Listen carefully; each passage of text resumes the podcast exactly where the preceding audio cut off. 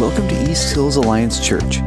Real people experiencing real change because of a real Savior. Uh, last week, we talked about uh, rewards and this reward that uh, God is protecting for us that is uh, our salvation. That those of us who have said yes to following Jesus with our lives, our, our everyday lives, we have begun, we have been born again, we've begun an eternal life. And part of that eternal life is this salvation that Scripture promises will be revealed to us, this eternal salvation. Now, I don't know how you respond to the word reward. But when I hear the word reward, I, I feel like now I've got something to work towards, right? I, I've got something to earn. Like there's this reward out there, this carrot that I now need to go after. So I need to make sure that I do all of this good, hard work to go earn that reward. And in fact, I might actually feel better if the reward has to be earned than if it's just given to me. Because if it's just given to me, now I feel like I owe somebody something, but if I've earned it, now I know it's supposed to be mine and you can't take it away from me and it's mine and I earned it and I deserve it. And I like the idea of deserving things and, and earning them. And we can get this uh, in our head about this reward that God has for us His love, His salvation, His grace for us, that we have to earn it.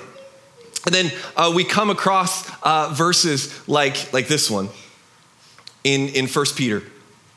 This is 1 Peter chapter 1, verse 13. So prepare your minds for action and exercise self control. Put all your hope in the gracious salvation that will come to you when Jesus Christ is revealed to the world. So you must live as God's obedient children. Don't slip back into your old way of living to satisfy your own desires. You didn't know any better then, but now you must be holy in everything you do, just as God who chose you is holy. For the scriptures say, You must be holy because I am holy. Okay, so all you have to do to earn this reward is be holy and perfect. Easy enough. so, this would be the point when I'm really grateful that we don't have to earn this reward. That we don't have to earn God's love and attention. We don't have to earn His grace and salvation.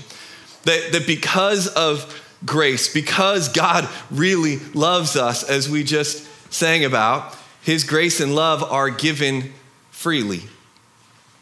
So then, why would God say, why would Peter write, you have to obey? You're supposed to be holy. Why does God command us to be obedient? If He's got enough grace for us, cover all of our disobedience, why, why would we need to be obedient? Okay, parents, you ever been a parent? If you've ever babysat somebody, why do you tell a kid to be obedient? Number of reasons, right? You want them to be safe, perhaps. Um, occasionally, you just don't want to look bad It's the babysitter or the parent, right? Okay? But mostly because you believe you know what's best for them. And you can see a little further down the road than they can to tell what's going to be best for them. Okay? We correct the two year old not just because their behavior is wrong at two. At two, let's be real, the little punching each other thing, it's kind of cute. At 12, it's not so cute. At 22, you end up on cops. Like, we would prefer for our children to not end up on cops, so we teach them at two not to punch each other. That is how everybody thinks through their parenting, right? Like, just don't end up on cops. No? Okay, anyway, we'll keep moving. Um, Yep, okay, yeah. I got a couple amens. Excellent. Uh, we, we teach kids because we go, you know, I'm a few miles ahead of you on this journey of life. And, and I just, I've seen some things that, that I would like you to avoid, lessons I may have learned the hard way. that I would like for uh, you to not have to learn the hard way. Uh, situations I have found myself in that I would like you to not find yourself in. And so, if I can teach you, especially when you're young and the consequences are fairly low stakes, how to obey and w- what directions to follow and how to behave, then 10, 20, 30 years down the road, when the stakes are significantly higher, my hope is, as a parent, you will have learned that lesson the easier way. Because whatever kids think, learning things from their parents is the easier way than learning them from the rest of the world. And I believe that I know what's best for you. And so I want to see you step into these things that are best for you. Now, as parents, we may get this wrong. We may not actually know what's best for our children. Or the things that we get all caught up in trying to get them to obey, maybe are not the right things to get fixated on. Some of you have kids uh, who you have, have done the fully raising them thing, and there are some things that you would like to do different. Uh, I'm, I'm about halfway to fully raising them, and there are some things that I would like to do differently. I wish we had done differently, and, and we haven't even gotten to the serious consequences yet. We're, we're mistake prone people, even maybe especially as parents. God is not. God knows what is best for us. He's more than just a few miles ahead of us on this journey, being outside of time and space. And He would like us to obey because He said, Look, here are the rules, here's the boundaries, here's the directions for how to live a good and flourishing and beautiful life. And if you will go down this path, I know that you will get to step into, and I want you to because I love you. I want you to step into this path that leads to a beautiful, flourishing life. And we can buck against it because it feels limiting in some way, but he's like, look, th- this is the way for the flourishing, wonderful, beautiful, loving life that I created for you. So, with all of that in mind, God's love for you, His grace for us as we stumble along this path and fall so short of being holy. With all of that in mind, I want to read these verses again. So we're not thinking about earning things as we read through this, we're thinking through God's grace. So prepare your minds for action and exercise self control. Put all your hope in the gracious salvation that will come to you when Jesus Christ is revealed to the world. So you must live as God's obedient children. Don't slip back into your old ways of living to satisfy your own desires. You didn't know any better then, but now you must be holy in everything you do, just as God who chose you is holy. For the scriptures say, You must be holy because I am holy. Okay. So, why does God say, You must be holy? When God knows, as well as better than any of us, that we are very much not holy.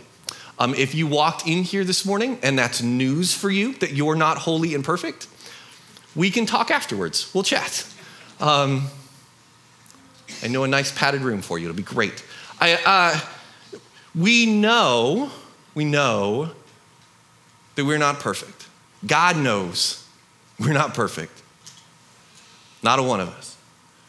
Why would God give us a command that we clearly can't fulfill? Why is God saying, you should be holy? There's multiple reasons for this.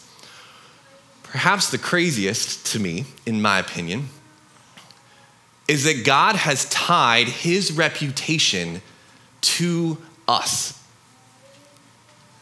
God, God has tied his reputation in the world to us. And we'll talk more in a couple weeks about how we are to represent God in this world. But for today, I just want to ponder the question of why we represent God. What makes it true that we represent God? And the answer is because he has claimed us. He's claimed you as his children. He's, he's said, I will be your father. It's, it's actually theologically and biblically inaccurate to say that everybody on earth is a child of God.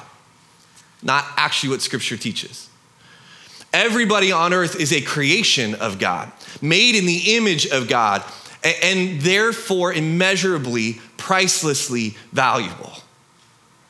But this designation of children of God is actually reserved for those who follow Jesus, who follow the Son of God, who have been brought into God's family as brothers and sisters of Christ.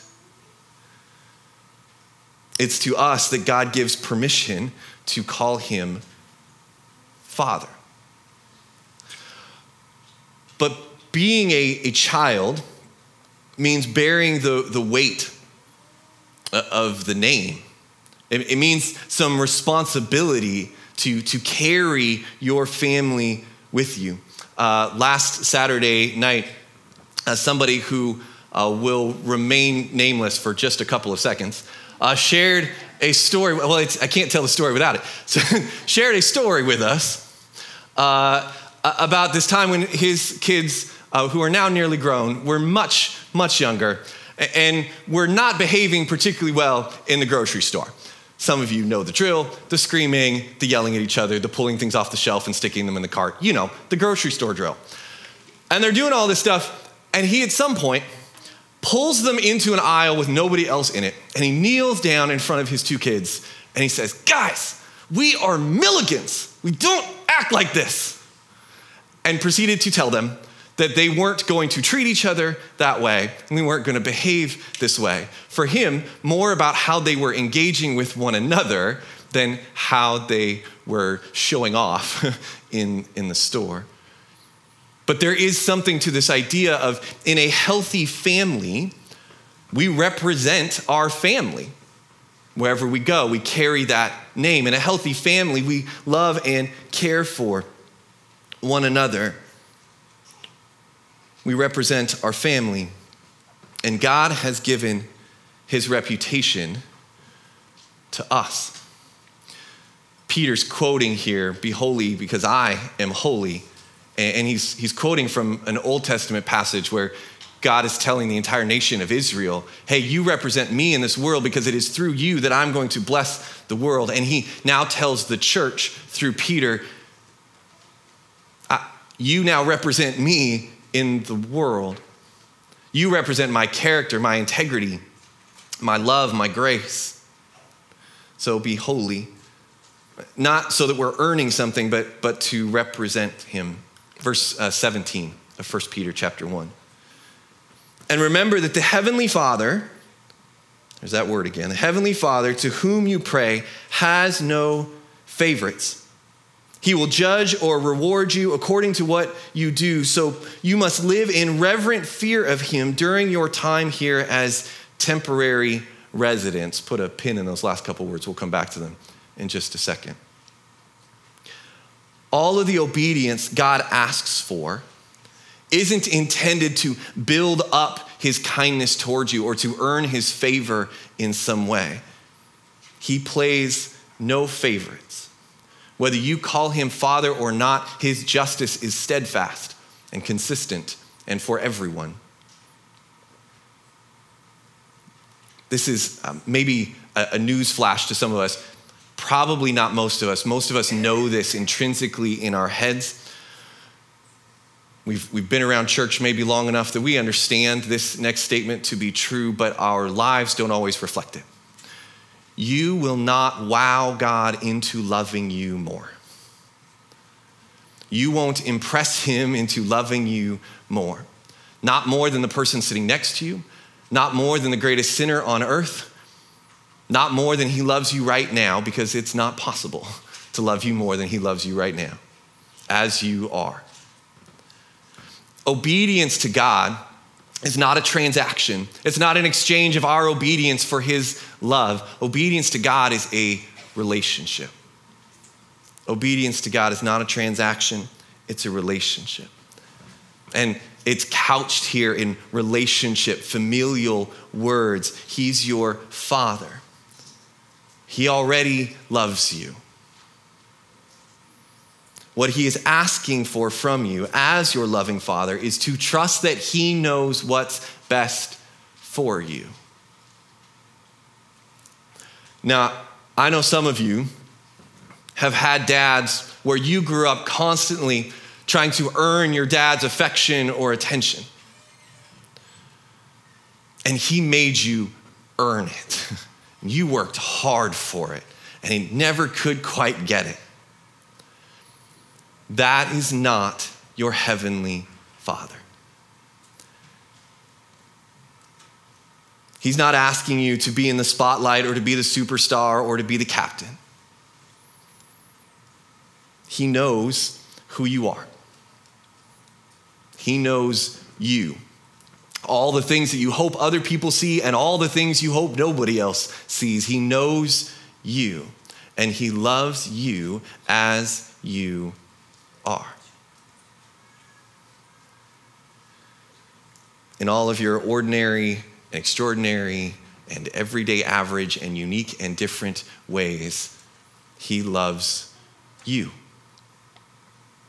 That is the good news that Jesus brought us in his life and his ministry and demonstrated for us in his death and resurrection. Before we go too much further, I, I do want to talk about this phrase temporary residence. What Peter means here to the people he's writing to and to us is that this is not your home. As we said last week, there are so many empty and unfulfilling rewards in this life that have nothing to do with the priorities and the character of God. But through Jesus, we have this reward in eternity that is undefiled and undecayed. And this world is simply a temporary home for the eternal life that you are already living. That if you have stepped into life of following Jesus, that promise of Jesus that you are born again, that you have a new life, that life has already begun. This is simply a temporary home for it.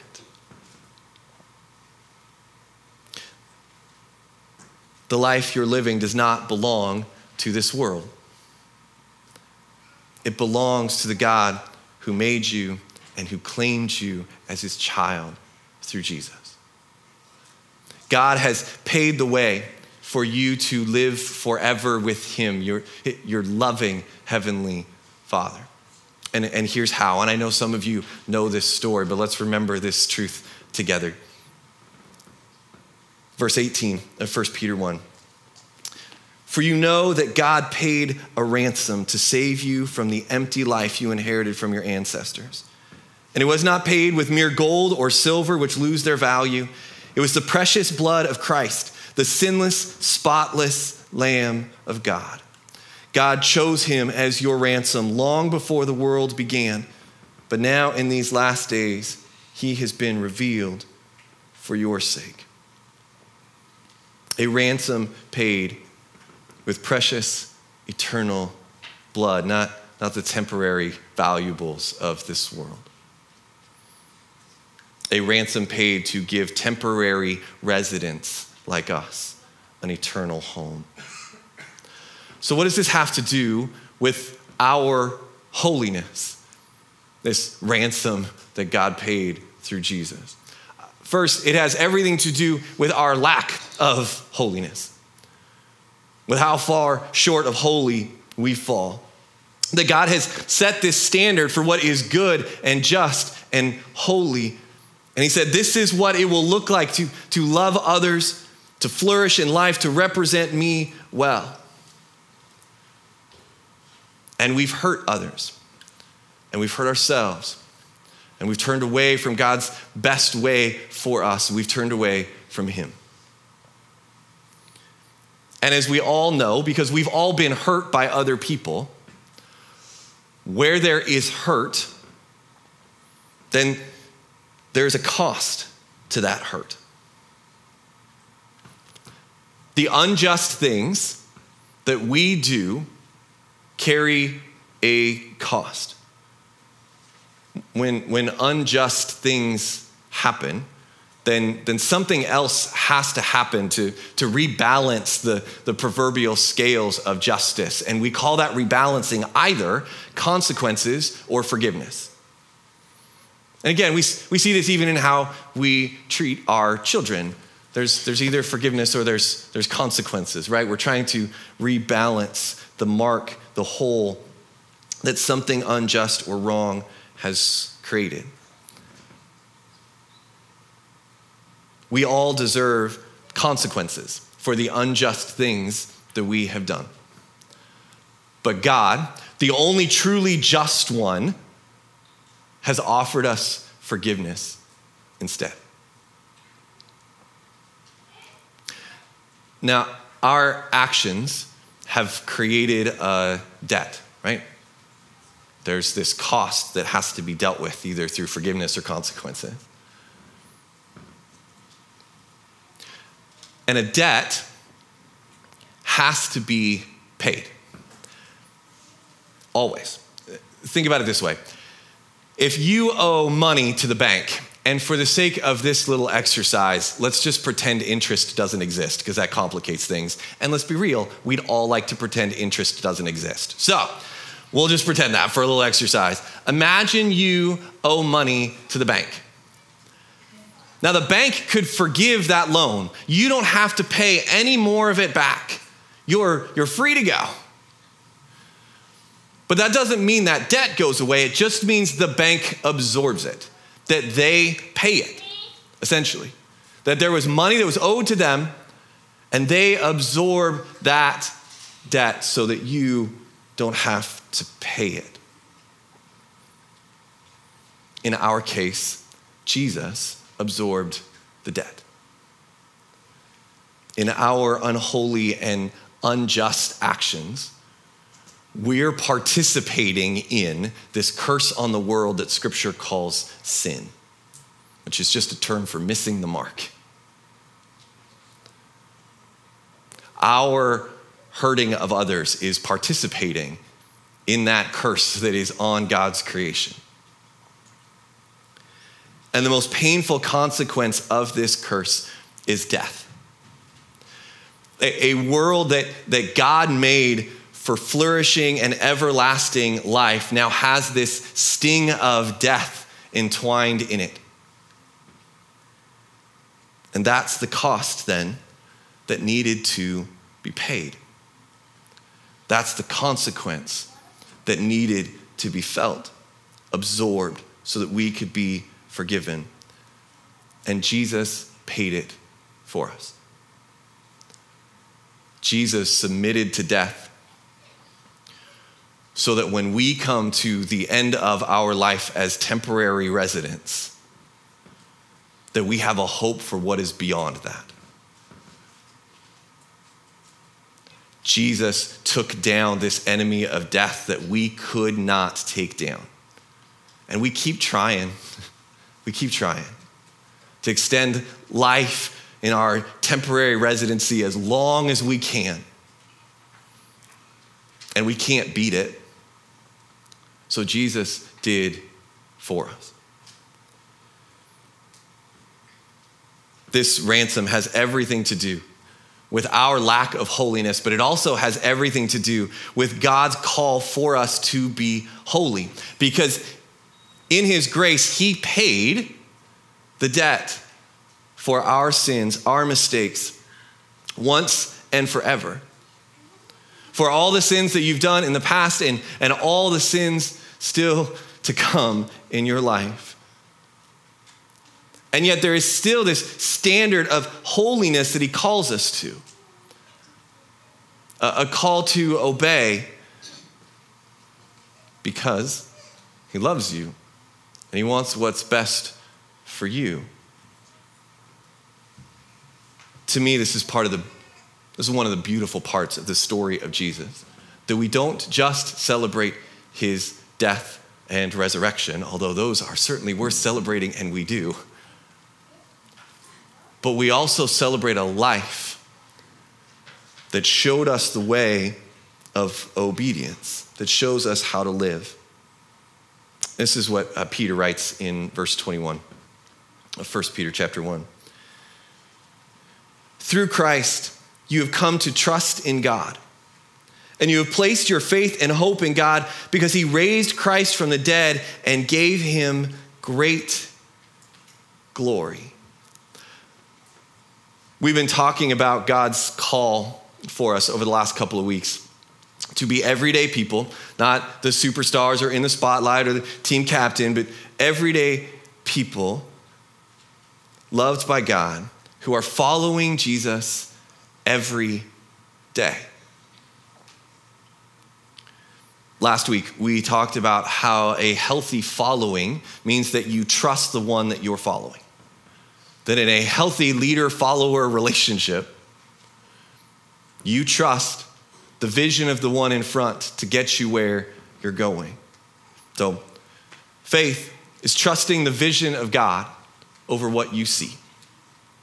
It's trusting the vision of God over what you see. Because what you see is the stuff right in front of you. What you see is the pain that you want to see go away as quickly as possible.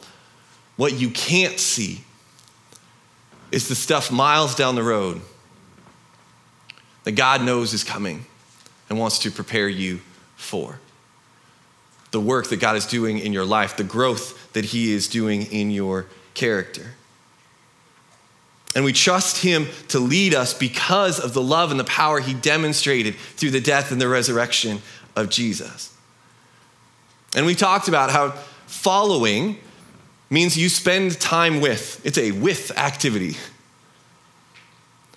that it means learning from, being shaped by the one that you're following. It means imitating in your actions and in your relationships the one you follow.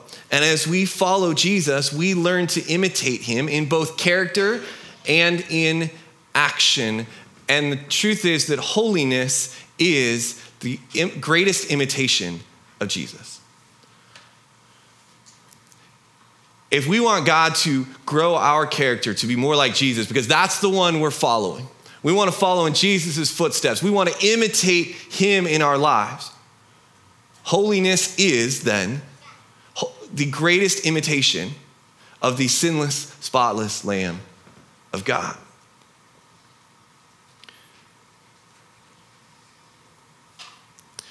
So for me, uh, this brings me full circle.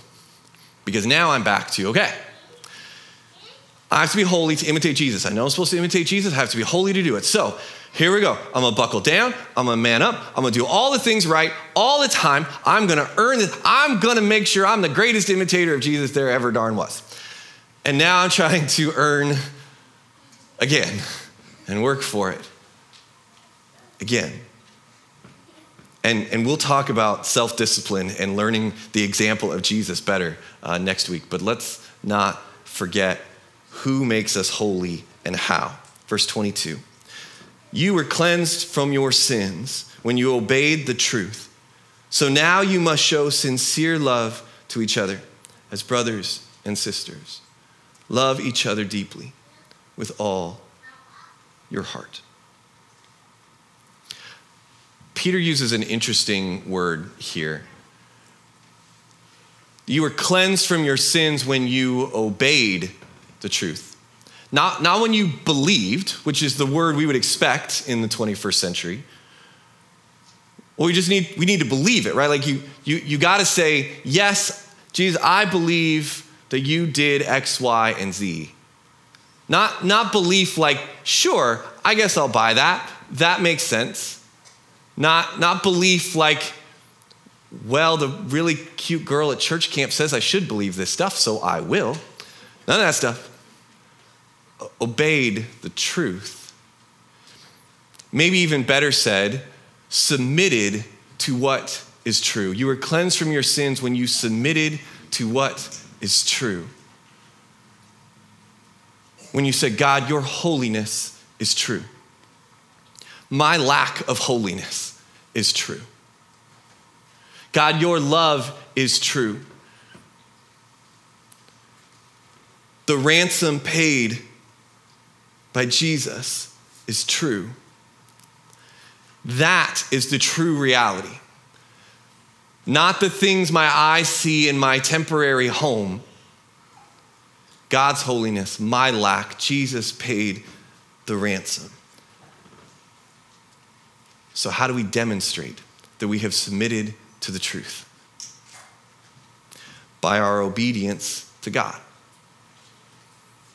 and by loving one another. Loving each other as Jesus has loved us with sacrifice and forgiveness, pursuing holiness together.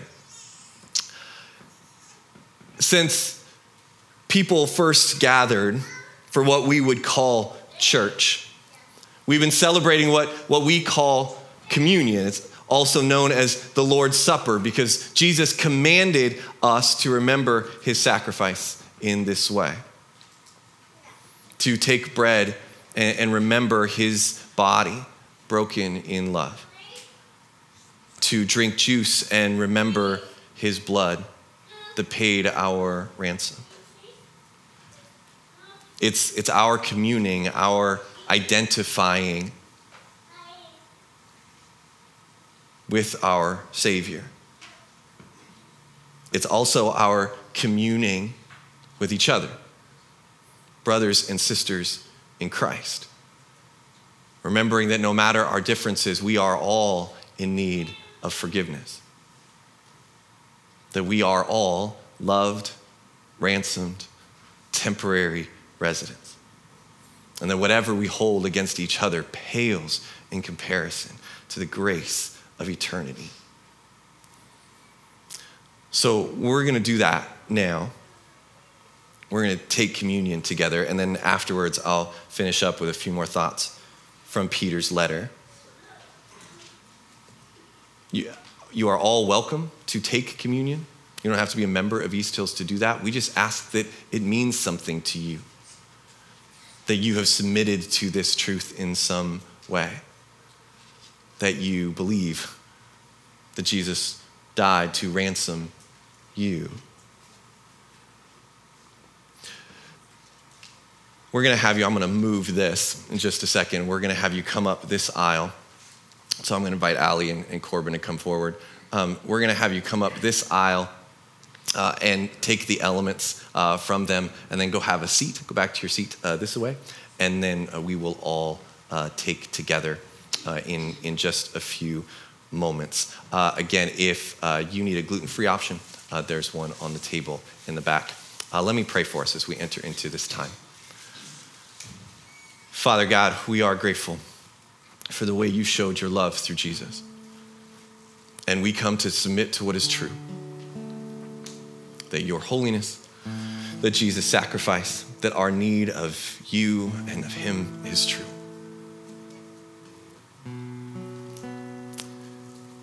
Thank you for the ways you have showed your love to us.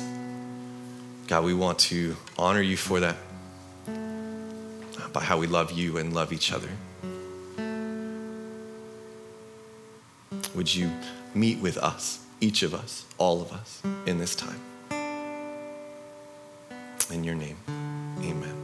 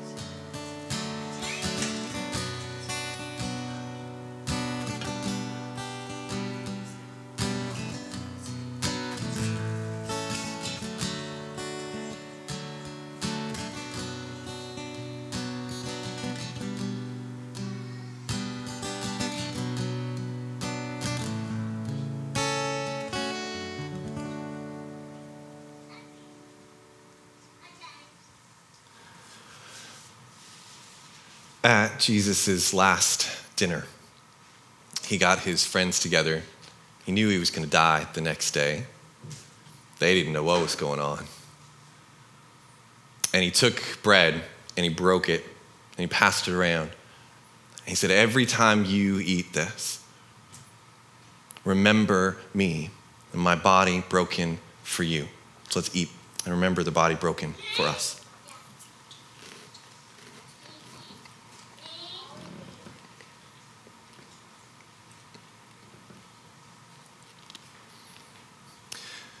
And then he passed around the wine. And he said, Every time you drink this, remember my blood shed for you for the forgiveness of your sins. So let's drink and remember the ransom paid for us.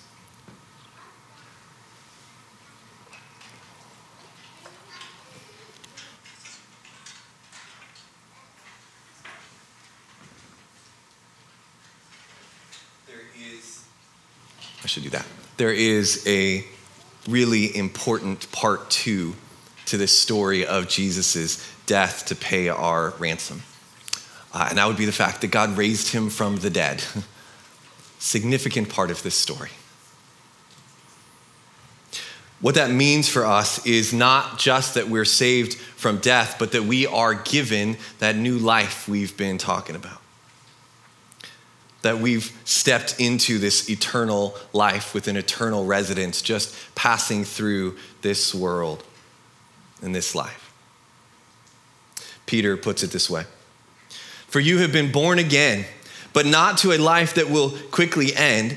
Your new life will last forever because it comes from the eternal living word of God. As the scriptures say, people are like grass. Their beauty is like a flower in the field. The grass withers and the flower fades, hence the temporary resident part. We know this part. But the word of the Lord remains forever. And that word is the good news that was preached to you. Now, when we talk about the word of God, most often we're talking about this book. And we will talk about the importance of this book in our daily lives next week. But Peter is likely not talking about this book. We can see from some things his friend John wrote that Jesus was also known as the Word of God, God with breath. Jesus is the good news that was preached to them. And it is through Jesus that we have this eternal life. Jesus, who is our example to imitate, our example of obedience and faith. And through him and his resurrection, we have been born again into a new eternal life. So, how are we to live if we are living a new eternal life every day? Tuesday morning at school, Wednesday night at the game, Saturday morning when you're up early for who knows what reason. Holiness is our new life on display. Holiness is how we display that we are new, that we've been given a new life, a life that doesn't point to how awesome we are, but to how awesome, and I, I mean that in the best definition of that term, how awesome the gift of grace and new life is, and how awesome, awe inspiring that gift giver is. A life that points to how great a difference Jesus can make in the life of everyday people as we follow him every day. So, as we seek to do that, I want to pray for us as the worship team comes back up.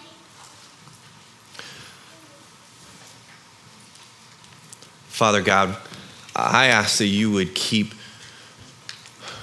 our forgiveness, your grace, the ransom paid on our minds, on our hearts, in our vision every day this week.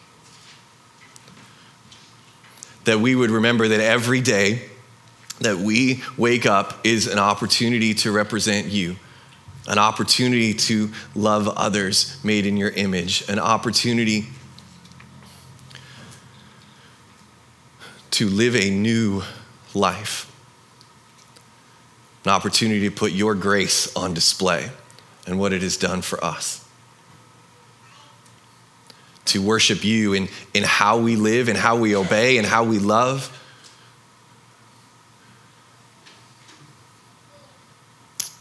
Father God, would you remind us that we are your children first? Whatever else we are as temporary residents, you have claimed us, adopted us in your love as your kids. Would you empower us, motivate us, encourage us to live out that love every day? In Jesus' name. Amen. Thank you for checking out our podcast. Find out more or connect online at easthillsalliance.org.